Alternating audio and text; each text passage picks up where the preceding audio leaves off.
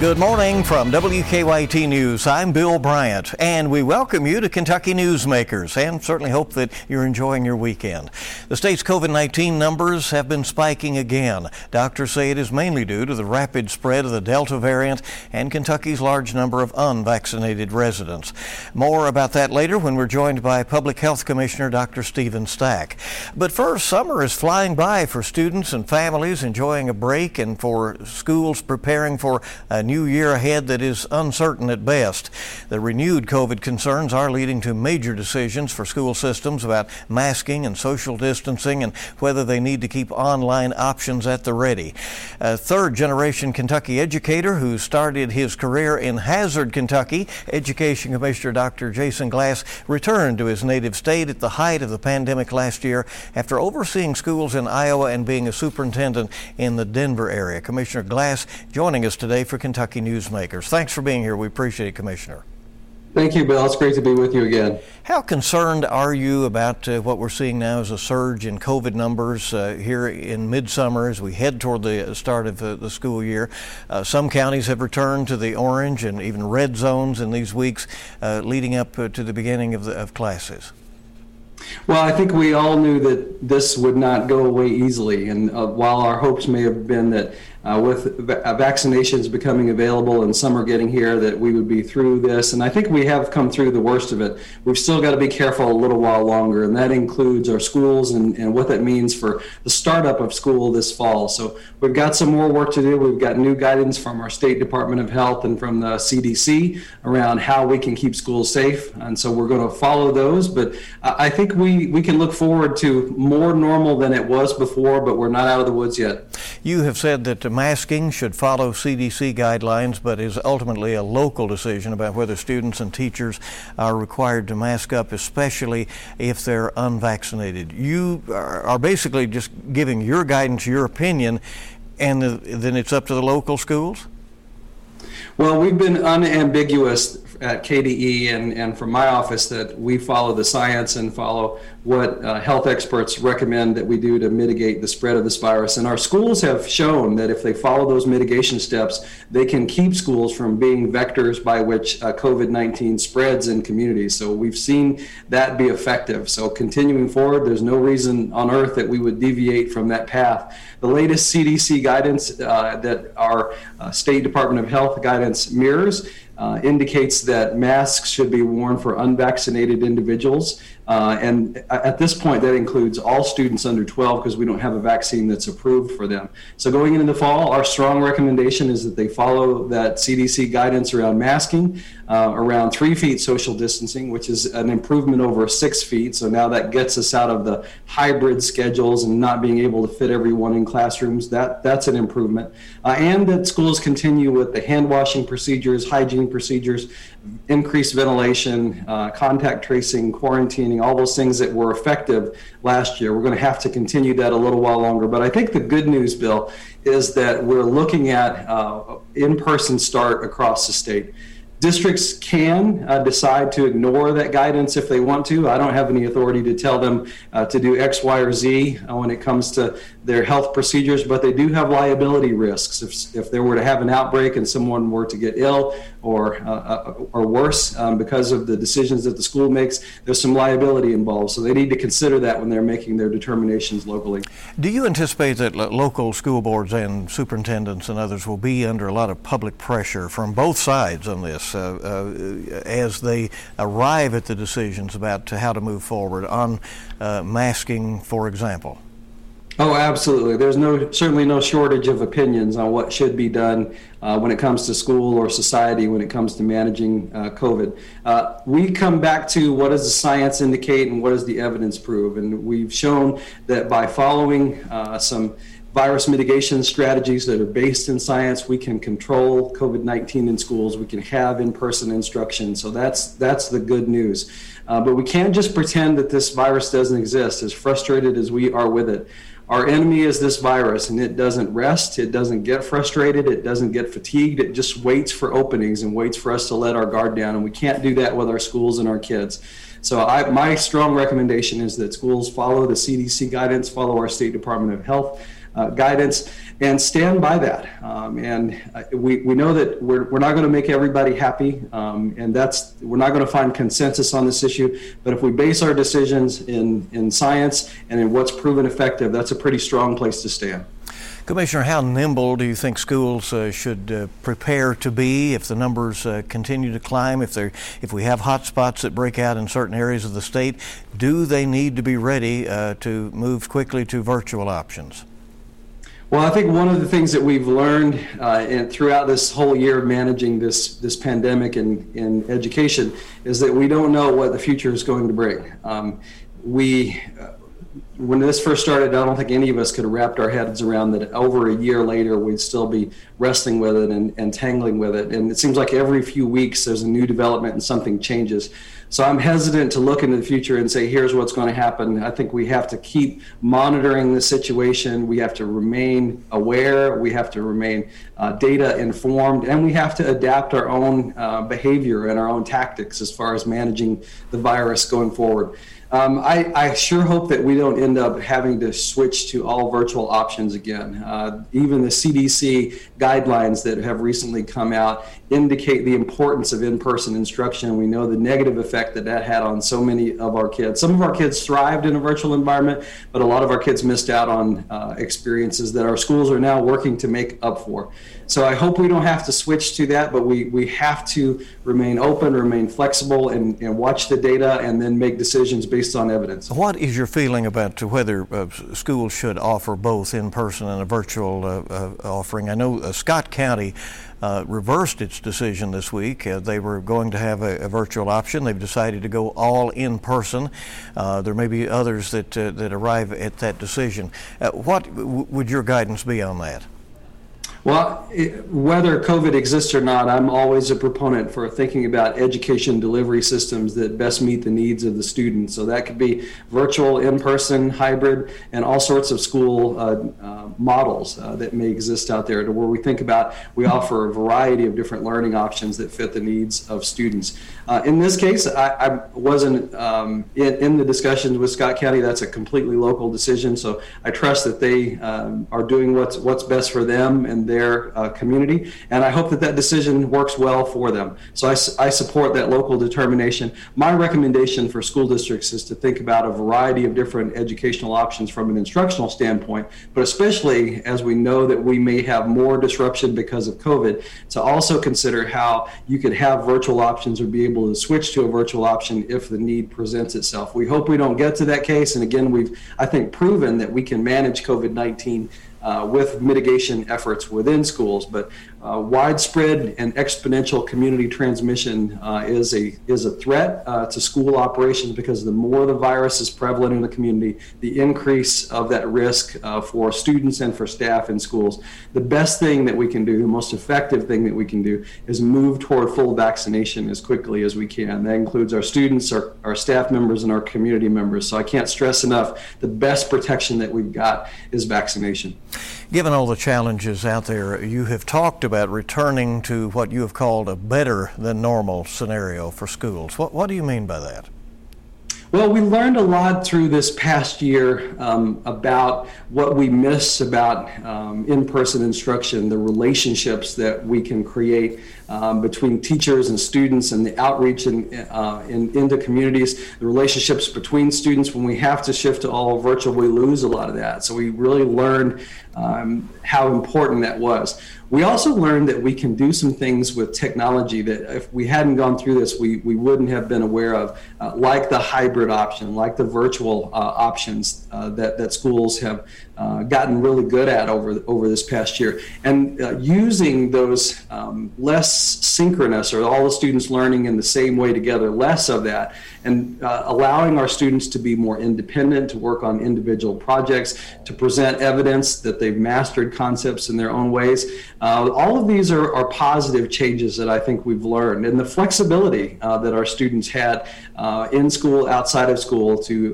when and how to learn, how to show that they've mastered concepts I hope that those are things that flow through and continue with us because we really have learned a lot about flexible delivery models and options for students, that, that there's a, a, variety of ways that students can and should be learning inside and outside of school, and we hope that those continue and stick with us going forward.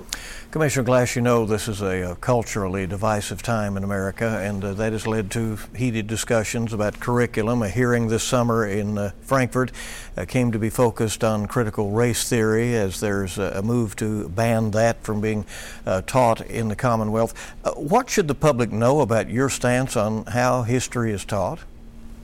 Well, I'm certainly no expert on critical race theory, and, and it's not something that I use on a daily basis. So uh, that might be something if you want to learn more about it to have have someone that's an expert in it and a user of it.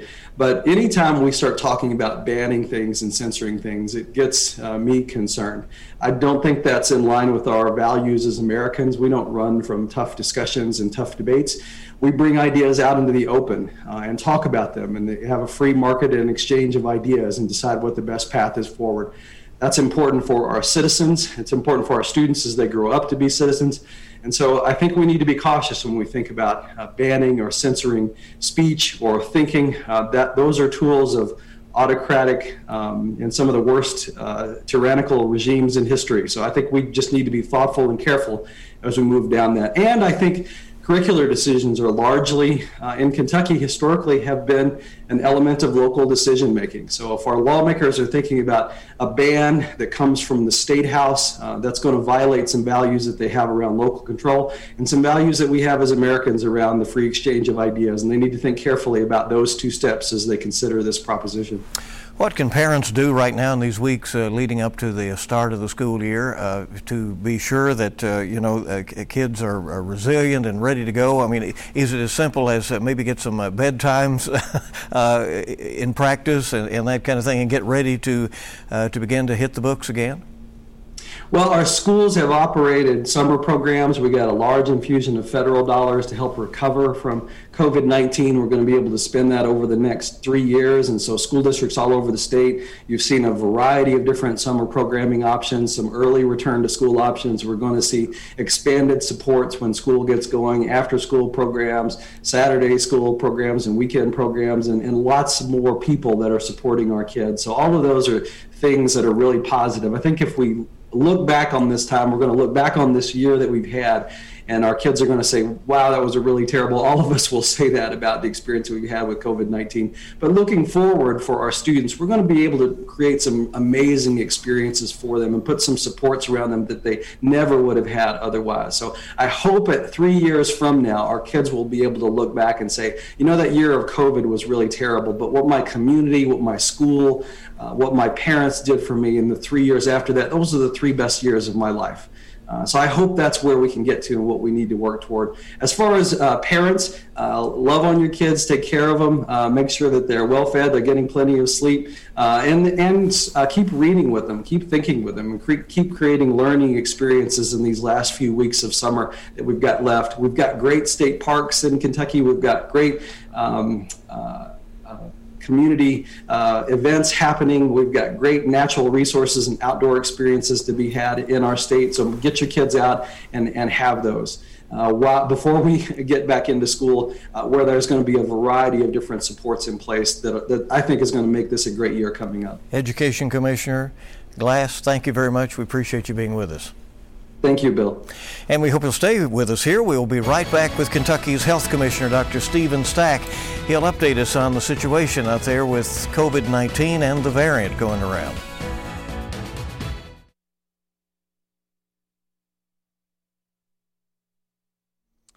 Welcome back to Kentucky Newsmakers. Good to have you with us. And just when we all started to think COVID was somewhat in the rearview mirror, the numbers are climbing again. It's happening as the new school year approaches, and Kentuckians are making plans to attend big events like music and fall festivals and try to return to some sense of normal. So, how should we proceed? Dr. Steven Stack is Kentucky's Commissioner of Public Health. He joins us now with the latest information. Thanks for coming in, Dr. Good morning, Stack. Bill. Really nice appreciate it. You. Uh, as you know, people are ready for this to be over and had felt like maybe it was. Now the numbers are rising again. What does that tell us? Well, that the disease is still there. So, like the governor said on June 11th, uh, the crisis may have passed in its immediate form, but that the pandemic is still underway. And so we've got to be careful.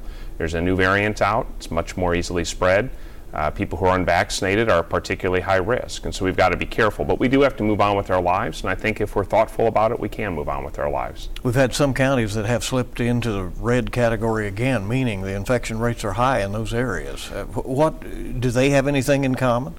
low vaccination rates generally, and so yesterday at the press conference, I said at four o'clock there were 10 red counties, and we updated the map after the press conference, and now there's 13. It's changing quickly there were no red counties on July 1st. And so when we look at the map, the areas where the vaccination rates tend to be lower are the areas where the cases are climbing the fastest. If you're unvaccinated, you're taking a risk, and, and that risk is not uh, insubstantial. Is it uh, correct if, the, for instance, the president and some other health officials have said uh, that this, at this point, is a pandemic of the unvaccinated? That's correct. I think it is. It, this is a vaccine manageable problem now.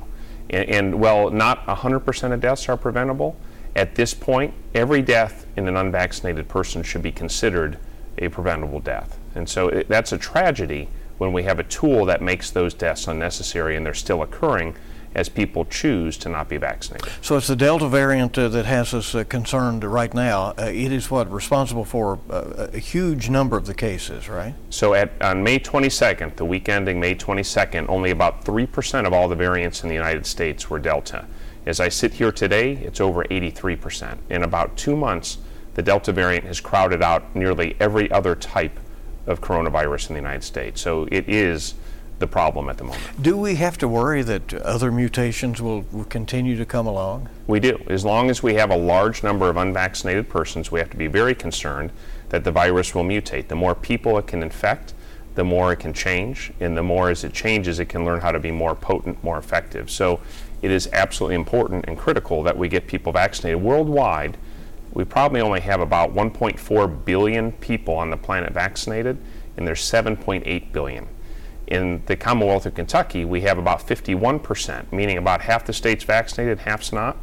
The 2.2 million who are unvaccinated are both taking a high risk for themselves and giving the virus lots of opportunity to learn, to improve itself, and to be more dangerous. As long as it's anywhere in the world, it is a threat, right? That's, that's correct, but this is a pure numbers game. This is a the more opportunity for uh, multiplication and um, uh, transmission, the more probability it will change. So this is a large numbers game. So if we vaccinate large numbers of people, there's not going to be large numbers of people to infect and for it to mutate in. Are we seeing as these as the number of cases is going up? Are we beginning to see the numbers uh, who are being agreeable to vaccination go up as well?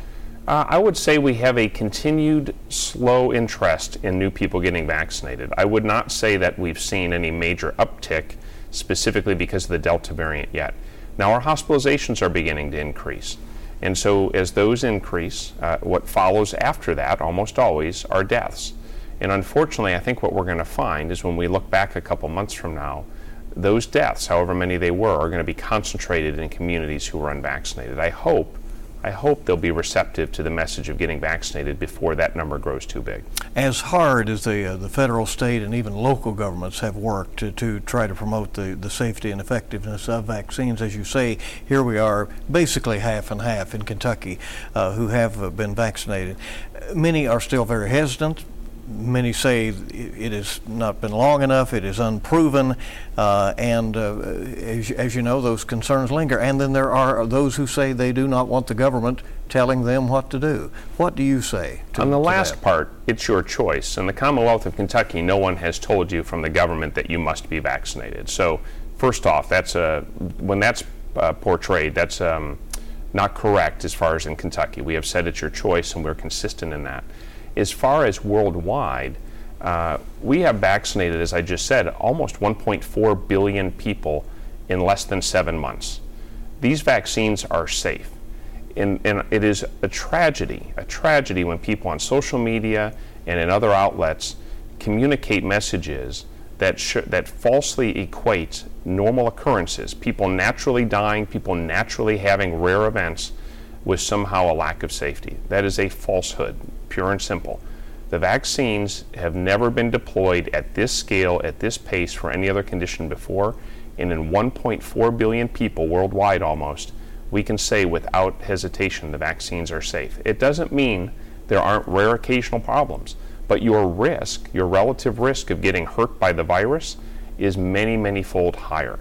So, in a world full of risks, the safest course is to choose to get vaccinated. As the school year approaches very quickly and summer is flying by, uh, parents and, uh, and students and teachers certainly know that. Uh, what advice do you have to uh, uh, for schools as these decisions are being made? Uh, Dr. Glass weighed in on this in an earlier segment, and he raised questions about liability for schools. well, the first thing, it's absolutely critical that we get kids back in school and in-person learning. It's so important for their development their learning, for food nutrition services, social services, and many other benefits of schooling. So we need to get kids in school. And in order to do that safely, we need everyone who's 12 and older to get vaccinated. If they're vaccinated, they don't have to quarantine if they're exposed, and their risk of any serious harm is diminishingly small. We also need to have people wear masks who don't have the chance to be vaccinated yet. So the CDC has recommended all students under 12 who haven't had the chance to be vaccinated should wear masks. The American Academy of Pediatrics this past week has also recommended all persons in schools should wear masks. We need to make sure the virus doesn't get into the schools. And also, this past year, the common cold, pink eye, influenza, we shut it all down. So clearly, the masks work. If wearing a mask in the school setting is what it takes to keep kids and teachers and faculty in school safely and without disease, it is a small price to pay to have everyone healthy and safe. And so we'd encourage people to follow the CDC guidance. What about for others right now? What is the guidance right now for uh, for vaccinated or unvaccinated people who are in public settings? Right. So if you're outdoors and you just have a little bit of space between each other, you're doing pretty good. I mean, we know that the outdoors are particularly uh, a lot safer. If you're going to go indoors, if you are unvaccinated, you should wear a mask. Your risk of getting or giving the, va- uh, the disease is very high. If you have a vulnerable medical condition or your immune system is compromised, even if you're vaccinated, you should either wear a mask or you should avoid settings where you're close to people who are unvaccinated. People can get on with their lives overwhelmingly. We just have to take some extra measure of caution to keep the virus from hurting us too badly. Some big events are scheduled uh, music festivals, Railbird uh, here in Lexington, uh, some of the other events are coming up. We know football season is around the corner, the state fair. Uh, how do people go about uh, making a decision about whether to attend those things? Well, again, if you're a generally healthy person who's vaccinated in an outdoor setting, I think you can go ahead and do a lot of those activities. You just have to be cautious in the settings when people pack in the concession area. People are having their third or their fourth beer and they're talking loud and shouting over the, the noise of the crowd. Those are the areas where you're likely to spread things. But when you're outside and spread out in an outdoor venue, you can go ahead and do a lot of those activities. But again, if you are medically vulnerable, if you have a compromised immune system, uh, even if you're vaccinated, and definitely if you're unvaccinated, you should be very careful. This is not a good time to be out in public and get sick with COVID 19. Governor Beshear would not rule out the possibility of returning to some restrictions if, uh, if the numbers uh, were to dictate that. Is that uh, at your advice? Well, I think the governor said a number of things. First of all, it has been and remains a privilege to serve with the governor. The governor's taken hard choices and made hard decisions to keep Kentuckians safe, decisions that were difficult to make and ones that are clearly not popular at times. And so I'm very grateful to have a partner and, and a boss that supports what we need to do. But he also said the calculus will be very different. This is different than last year. People who wanted to protect themselves had no way to protect themselves unless everyone took steps. Now you have ways to protect yourselves. Get vaccinated and if you still feel concerned or vulnerable, wear a mask. And for all the rest of us, if someone's wearing a mask, leave them be. They're protecting themselves or someone else. Don't be judgmental. They're making a choice, just like someone else may be making a choice not to be vaccinated. Leave them be and respect their right to make that decision. So now the individual can take steps to protect themselves. So the calculus is very different. So I don't see any immediate return to anything that looked like last year. Dr. Stack, uh, you, you stayed with me another couple of minutes. I, I, want to ask you what you would be doing if it weren't, uh, the, you know, the, the, COVID situation out there. So we'll be back our remaining moments with uh, Kentucky's Commissioner of Public Health, Dr. Steven Stack, in just a moment.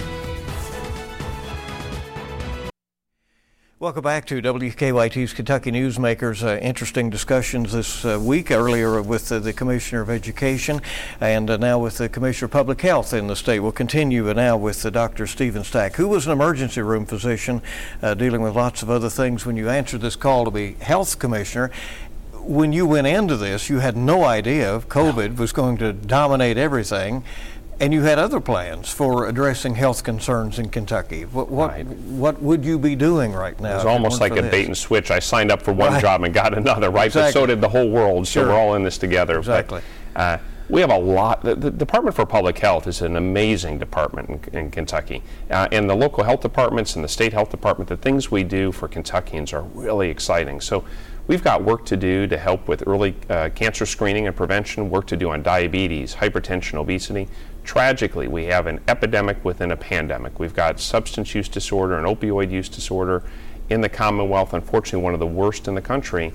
And that epidemic has only inflamed during the pandemic because of many of the things that go with it. So there's so much to do and such a great team doing that work. I would have focused on all of that had there not been COVID.